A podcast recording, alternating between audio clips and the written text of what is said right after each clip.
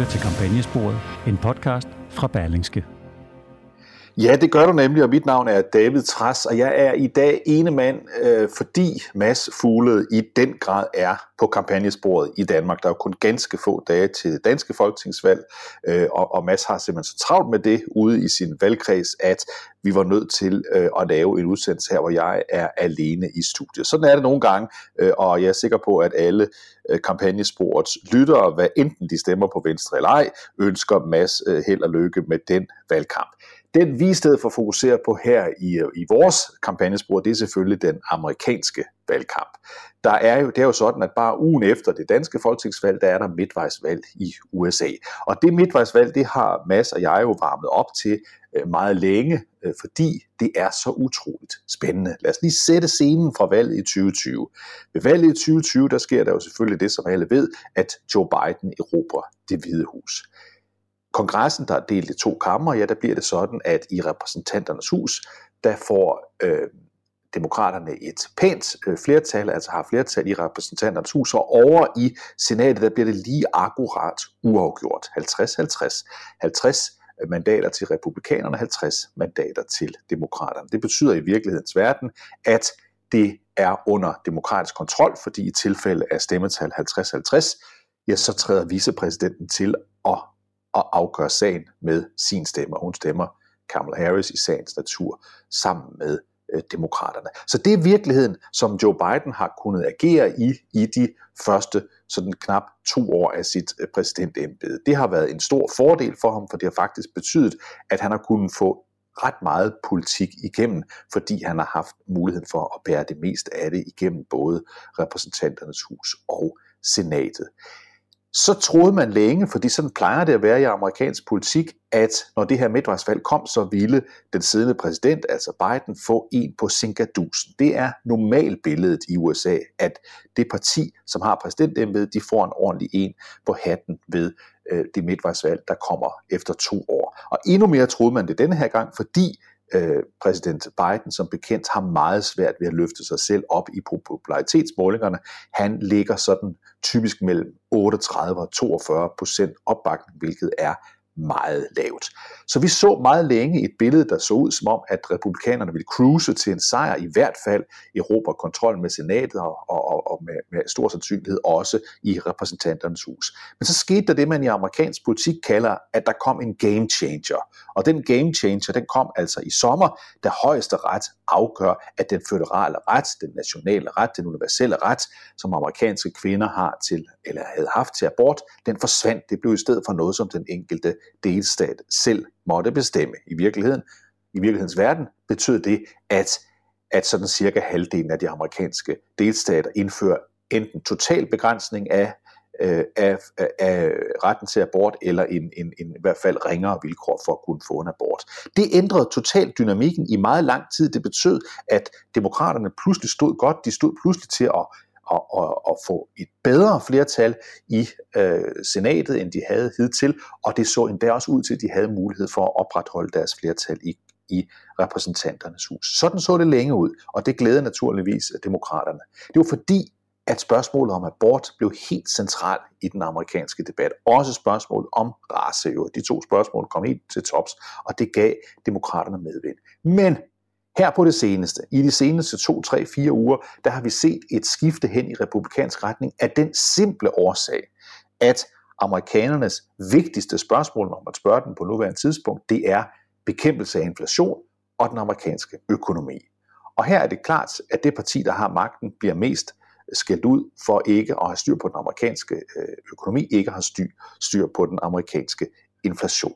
De har så hjulpet øh, republikanerne, sådan så det nu ser ud som om, at, øh, at valget til senatet er helt tæt, og at øh, valget til repræsentanternes hus øh, øh, bliver en, en sikker sejr til republikanerne. Sådan ser det ud lige nu. Og et af de steder, som vi har fulgt her i vores kampagnespor aller tættest, øh, senatsvalget har jo været det i øh, den store delstat Pennsylvania.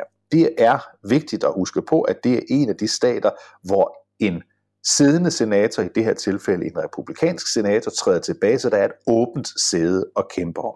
Og her så det meget længe ud til, at John Fetterman, øh, den demokratiske kandidat, ville få en ret sikker sejr. Han førte med 12, nogle gange 15 procent point i meningsmålingerne.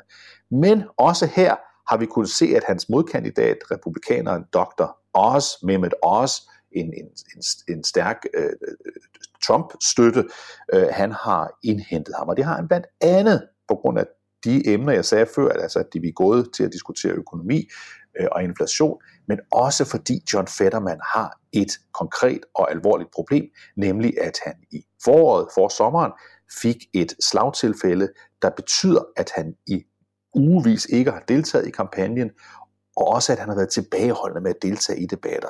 Så forleden dag, her i den forløbende uge, der var der den første og eneste tv-duel mellem Fetterman og os. Og her starter Fetterman med, som han selv siger, at i tale sætte elefanten i rummet. Lad os høre ham her. Let's also talk about the elephant in the room. I had a stroke. He's never let me forget that. And I might miss some words during this debate, mush two words together, but it knocked me down, but I'm going to keep coming back up. And this campaign is all about, to me, is about fighting for everyone in Pennsylvania that ever got knocked down that needs to get back up and fighting for all forgotten communities all across Pennsylvania that also got knocked down that needs to keep get back up.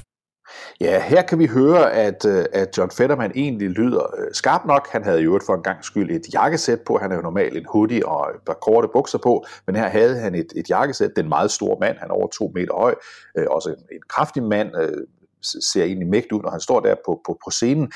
Den her første episode fra, fra, fra valgdebatten gik egentlig ok, og det man skal se for sig, det er, at John Fetterman havde brug for, at de spørgsmål, som, som øh, moderatorerne i debatten de stillede, de blev sådan vist på en stor skærm bag moderatorerne, så han kunne læse dem øh, samtidig, fordi han, han angiveligt har svært ved at, at følge med, øh, når der bliver talt på visse tidspunkter.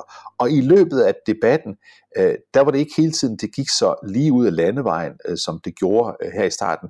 Lad os lige prøve at høre et klip, hvor vi kan høre, at John Fetterman har problemer med at tale. I do want to clarify something. You're saying tonight that you uh, support fracking, that you've always supported fracking, but there is that 2018 interview that you said, quote, I don't support fracking at all. So how do you square the two? Oh, uh, I, I, I do support fracking, and I don't, I don't, I support fracking, and I stand and I do support fracking. Okay, thank you, Mr. Fetterman. Ja, her kan vi høre, at, at John Fetterman han simpelthen leder efter ordene, og det gjorde han ret mange gange i løbet af den her debat, og det betød, at, øh, at, at man simpelthen kunne mærke på disse folk, der ellers støtter ham, republik, undskyld, demokratiske øh, politiske kommentatorer, analytikere og ansatte, man kunne godt mærke i løbet af deres hvad man sige, live uh, tweeting i løbet af debatten, at de var bekymrede de var bekymrede. Og spørgsmålet er, om det her, øh, den her ene optræden, hvor han havde lidt svært ved nogle gange at, at holde, øh, finde de ord, han, han ledte efter, om det skader ham øh, nok til, at han risikerer at tabe det valg, han længe så ud til at vinde sikkert over øh, Dr. Oz.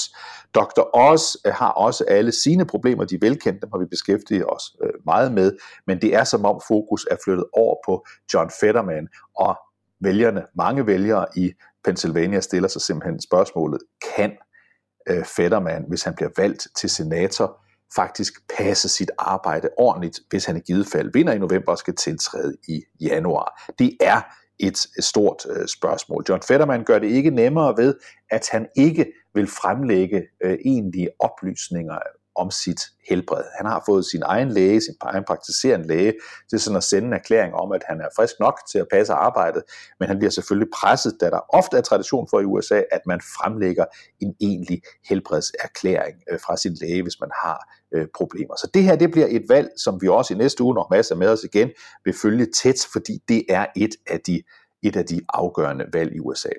Lad os lige gå til et andet valg, som fylder ganske meget.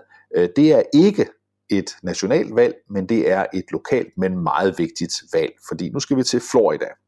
Øh, og nede i, i Florida, som jo også er en af USA's øh, allerstørste stater, det, den største indbyggertalsmæssigt er jo, er jo øh, Kalifornien, dernæst kommer, kommer, kommer Texas, og så har vi New York og Florida lige derefter. Så store vigtige stater, hvor man følger meget tæt, og det er helt specielle naturligvis ved Florida, det ved alle, der følger med i amerikansk politik, det er, at det er en såkaldt svingstat. Nogle gange demokratisk, nogle gange republikansk, modsat de tre andre, jeg nævnte, som næsten altid falder ud øh, til samme side.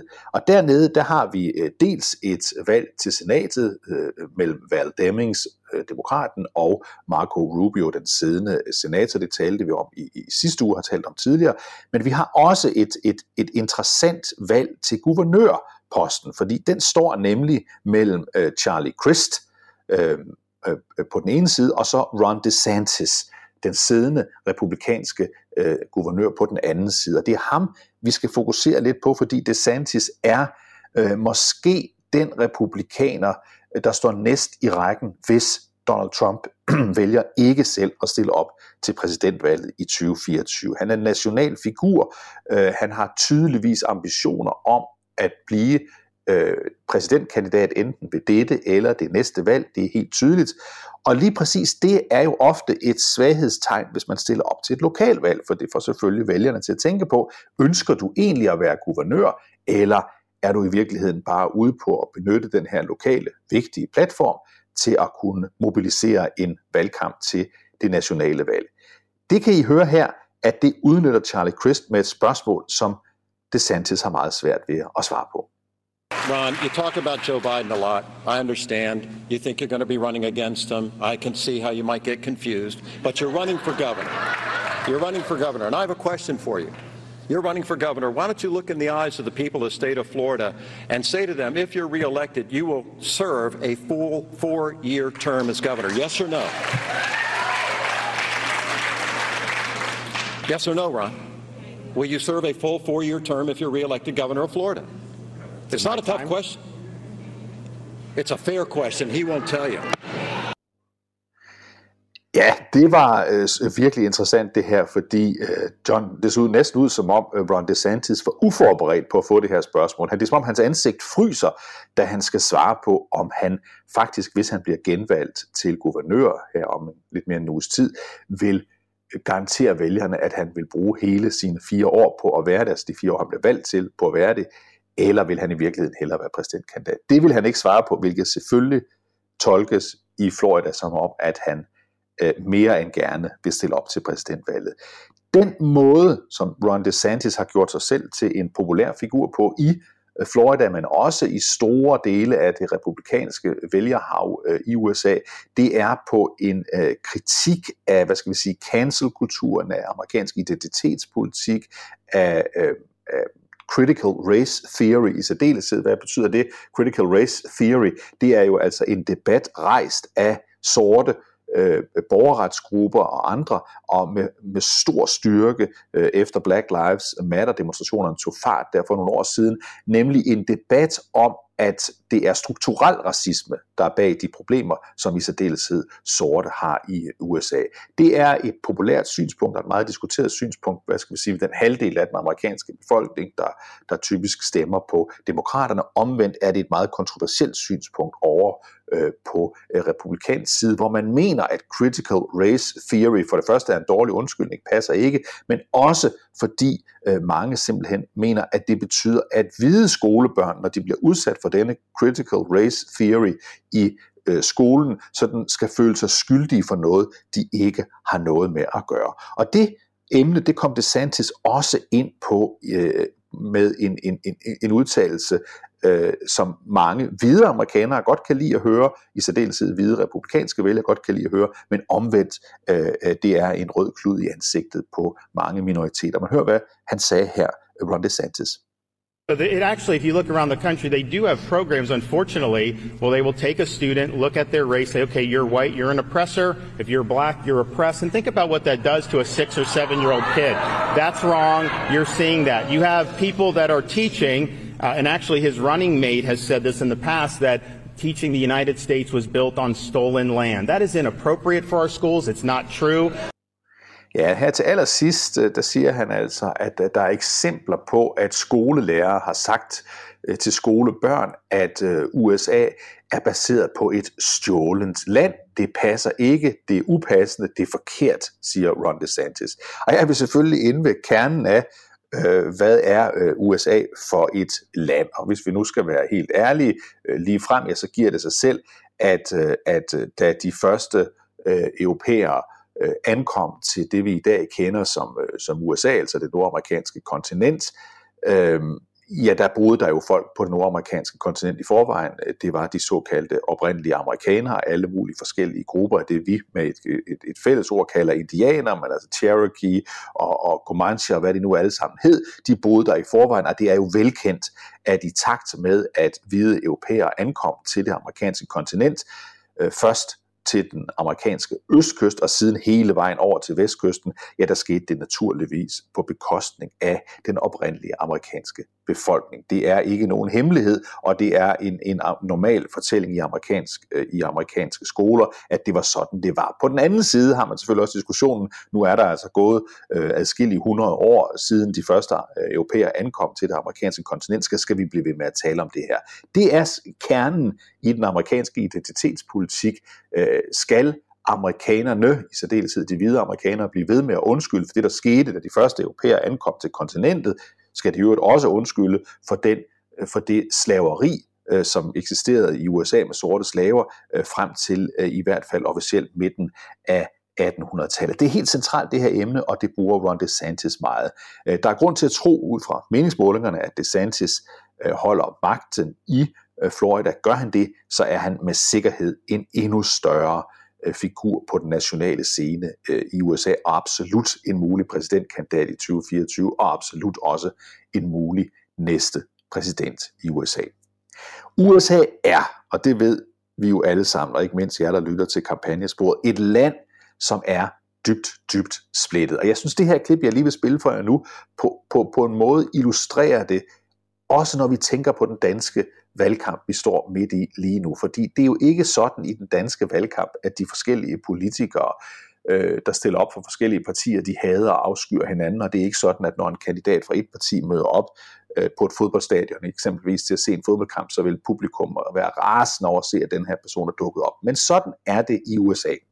I skal lige prøve at høre et klip her, hvor Ted Cruz, kontroversiel øh, republikansk senator, når man ser på ham fra et, øh, fra et demokratisk synspunkt. Han ankom til, øh, til øh, Yankee Stadium i New York City. Og, og det er altså det er et baseballstadion, øh, øh, det er til The Yankees hjemmekamp. Det her, det er kerne New York, og det er kernedemokratisk land. Så øh, Ted Cruz, han ankommer øh, til stadion og hører så, øh, hvad der sker.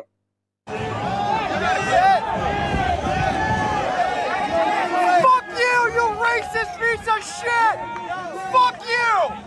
Fuck you, man! You suck! You fucking you suck. suck, dude! You're a disgrace! You go to fucking hell, dude! Remember when Trump called your wife You're ugly? Remember that? Remember when Trump called your wife ugly and then you nominated him? You're a disgrace Fuck you! Country. You fucking piece of shit! Remember when those insurrectionists wanted to murder you?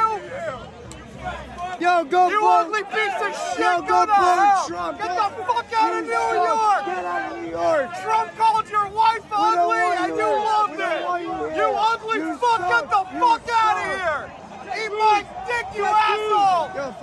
Yeah, det her er jo på de fleste øh, stræk og af de fleste mennesker her i vores øh, lille øh, pæne land, vil nok opfattes som, som helt ude i hegnet, hvordan denne senator bliver overfuset af de folk, der sidder i nærheden af ham. Der han også buet ud på hele stadion. Altså folk råber jo efter ham, dit forbandede racistiske svin, du er, en, du er en skandale. Kan du huske dengang Trump kaldte din kone for, for, for, for grim, du bør gå til helvede, jeg vil ønske, du skal dø, sådan noget råber folk efter Cruz her. Og det er bare for, og grund til, at vi spiller det her klip, det er fordi, det er desværre så tidstypisk, at hvis du møder op i løvens huler, så må sige, altså møder op der, hvor den anden side af det politiske spektrum er stærkest, så bliver du udsat øh, for sådan noget øh, som, som det her. Det er naturligvis ikke godt for den demokratiske samtale, uagtet om man kan lide den gode Ted Cruz øh, eller ej. På den anden side, så har vi jo, øh, vi var inde på midtvejsvalget lige før, der, der er en detalje omkring midtvejsvalget, som er meget, meget central og som fylder rigtig meget i den amerikanske debat. Vi har også været inde på den, Mads Fugler og jeg, tidligere her i programmet, nemlig øh, den lokale debat rundt omkring i mange delstater, hvor man udover at skal vælge et kongresmedlem, muligvis en senator, muligvis en guvernør ved det her valg, øh, så skal man også øh, mange steder vælge om man så må sige, den næstkommanderende i, i virkelighedens verden i en, øh, i en, en, en delstat, nemlig den såkaldte Secretary of State øh, i hver delstat. Det er et, en, en, en valgt post, øh, så vedkommende er altså på valg, det, det er mellem en demokrat og en, en, en, en, en republikaner rundt omkring i de enkelte delstater. Det, der er centralt for det plejer ikke at være noget, som ophidser mange folk, men det, der er centralt og blev yderligere centralt efter valget i 2020, det er, at det er disse Secretary of States, der er øverst ansvarlig for valgoptællingen, valghandlingen og valgoptællingen. Og derfor fylder det øh, virkelig øh, meget øh, i, den, øh, i, den, øh, i den amerikanske debat. Lad os bare prøve at høre her et klip fra øh, Arizona, et af de, undskyld, Nevada, et af de steder, hvor man skal vælge en, en, øh, et, en Secretary of State. Her er øh, kandidaten Jim Marchant fra Øh, det republikanske parti på scenen, og han fortæller om, hvad der er på spil ved de forskellige Secretary of State-valg rundt omkring i USA. Last year, I established a MAGA, America First coalition of Secretary of State candidates around the country. And I'm speaking mainly now for the people that are watching live stream and on TV. We're going to elect Mark Fincham in Arizona and Kerry Lake in Arizona. They are MAGA. We're going to elect Christina Caramo in Michigan. She's one of our coalition members. Audrey Trujillo in New Mexico. Chuck Gray in Wyoming. Diego Morales in Indiana. If we get all of, and uh, Kayla Campbell in Massachusetts, believe it or not, if we get all of our secretaries of state elected around the country like this, we take our country back. Ja, hvis vi får valgt, siger den republikanske kandidat her i Nevada, hvis vi får valgt øh, disse mange øh, kandidater til Secretary of State, som jeg siger, han har samlet i min koalition, så vil vi kunne tage nationen tilbage. Og det, det handler om, det er, at man erobrer retten over valghandlingen, vil, altså erobrer retten til at være den, der kontrollerer, hvordan man tæller stemmerne op. Det er et meget centralt emne, og det var også Hillary Clinton, kandidaten fra 2016, der altså tabte til øh, Øh, til, til, øh, til, til øh, hvad hedder han, Donald Trump. Det var hun også inde på, da hun forleden dag øh, fyldte 75, i øvrigt tillykke med det. Øh, der holdt hun et, øh, et indlæg, hvor hun talte om, hvor vigtigt også disse Secretary of State races er i 2022. Just think, In 2020, right wing extremists refused to accept the outcome of the presidential election and did everything they could to overturn its results. Then in 2021, they coordinated an assault on our democracy with the goal of reversing the election and keeping Trump in power. Now in 2022, many of those same Republicans are candidates for Secretary of State in key states, including Arizona, Georgia, Michigan, and Nevada. You know, it's really frightening, but they have a real chance of winning. Ja, det er virkelig skræmmende, siger Hillary Clinton her, for disse kandidater til Secretary of State rundt omkring i afgørende delstater, de har en virkelig en reel mulighed for at vinde. Så det her det er jo et billede på, at for øh, mange amerikanere, og vi taler altså om ud fra meningsmålinger, at over halvdelen af amerikanerne, øh, der simpelthen mener, at demokratiet er på spil i det her valg øh, i første omgang 2022-valget, men dernæst selvfølgelig præsidentvalget i 2024. Og det er altså især republikanere, der i meningsmålingerne er dybt bekymret for demokratiets fremtid i USA, men det er også mange øh, øh demokrater, der er bekymret for demokratiets fremtid. Og det slag, der synes at være mest afgørende, det er simpelthen valget af Secretary of State, fordi det er dem, der vil kunne kontrollere valghandlingerne. Og lad os så slutte af i dag, og vi skal huske at, at, at, at, at sige, at Mads Fuglede jo desværre ikke er med i dag, fordi han er har drøn travlt med, den, med de afsluttende døgn af, af valgkampen her i Danmark, og derfor er jeg alene i, i studiet i dag, men lad os bare lige tage et klip, inden vi runder helt af, øh, fra en, kan jeg roligt sige, endnu en kontroversiel bogudgivelse i USA. For Bob Woodward, den måske mest berømte journalist i hele verden, fordi det var ham, der i tidernes morgen i 1970'erne øh, var den ene af, af de to, den anden var Carl Bernstein, der afslørede Watergate-sagen, der som bekendt førte til øh, Richard Nixons fald. Han har lavet, øh, Bob Woodward, flere øh, øh, fremragende og meget populære bøger om forskellige amerikanske præsidenter, heriblandt øh, øh, skarpe og afslørende øh, bøger, mens øh, Donald Trump var præsident. Han har nu udgivet en lydbog. En lydbog, hvor han simpelthen viser, eller undskyld, afspiller alle de båndoptagelser, han har fra sine mange interviews med Donald Trump, mens Donald Trump var præsident, og også efter han var præsident. Det er øh, over 20 timer, hvor vi simpelthen kan høre øh, Trump tale øh, råt for usødet med Bob Woodward. Og Woodwards mål er, siger han direkte, det er, I er nødt til at høre, hvordan han lyder, når ikke man har redigeret ham til at lyde pænere, end han i virkeligheden er. I skal høre råt for usødet, hvad det er, han siger. Og her er et klip øh, fra The Trump Tapes, som, øh, som lydbogen hedder, hvor, man, øh, hvor, hvor Bob Woodward interviewer øh, øh, Trump øh, umiddelbart før valget i 2020. Han er så stadigvæk præsident det umiddelbart før valget. Og, og lyt godt øh, efter øh, den her forholdsvis korte samtale i det, Trump ender med at afbryde den. Well, we're going into the election. Everyone keeps asking, suppose it's a close election and it's contested. What are you going to do? Everyone says Trump is going to stay in the White House if it's contested. Have you? Well, I'm not. I, I don't want to even comment on that. Sure. I don't want to comment on that at this time.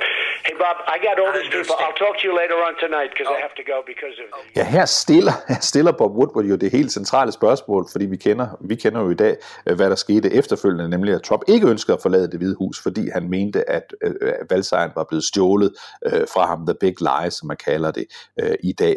Så, så, så, så Bob Woodward stiller ham altså spørgsmålet, det ønsker Trump ikke at svare på, og så afbryder han samtalen og siger, at han skal videre til noget andet. Bob Woodward har efterfølgende fortalt, at det er den eneste gang i de mange, mange timer, de to har talt sammen, de mange, mange gange, de har lavet interviews, hvor øh, Trump pludselig øh, afbrød mødet, fordi han skulle noget andet. Og, og, og i dag ærger Bob Woodward så over, at han ikke insisterede på at stille flere spørgsmål til det her.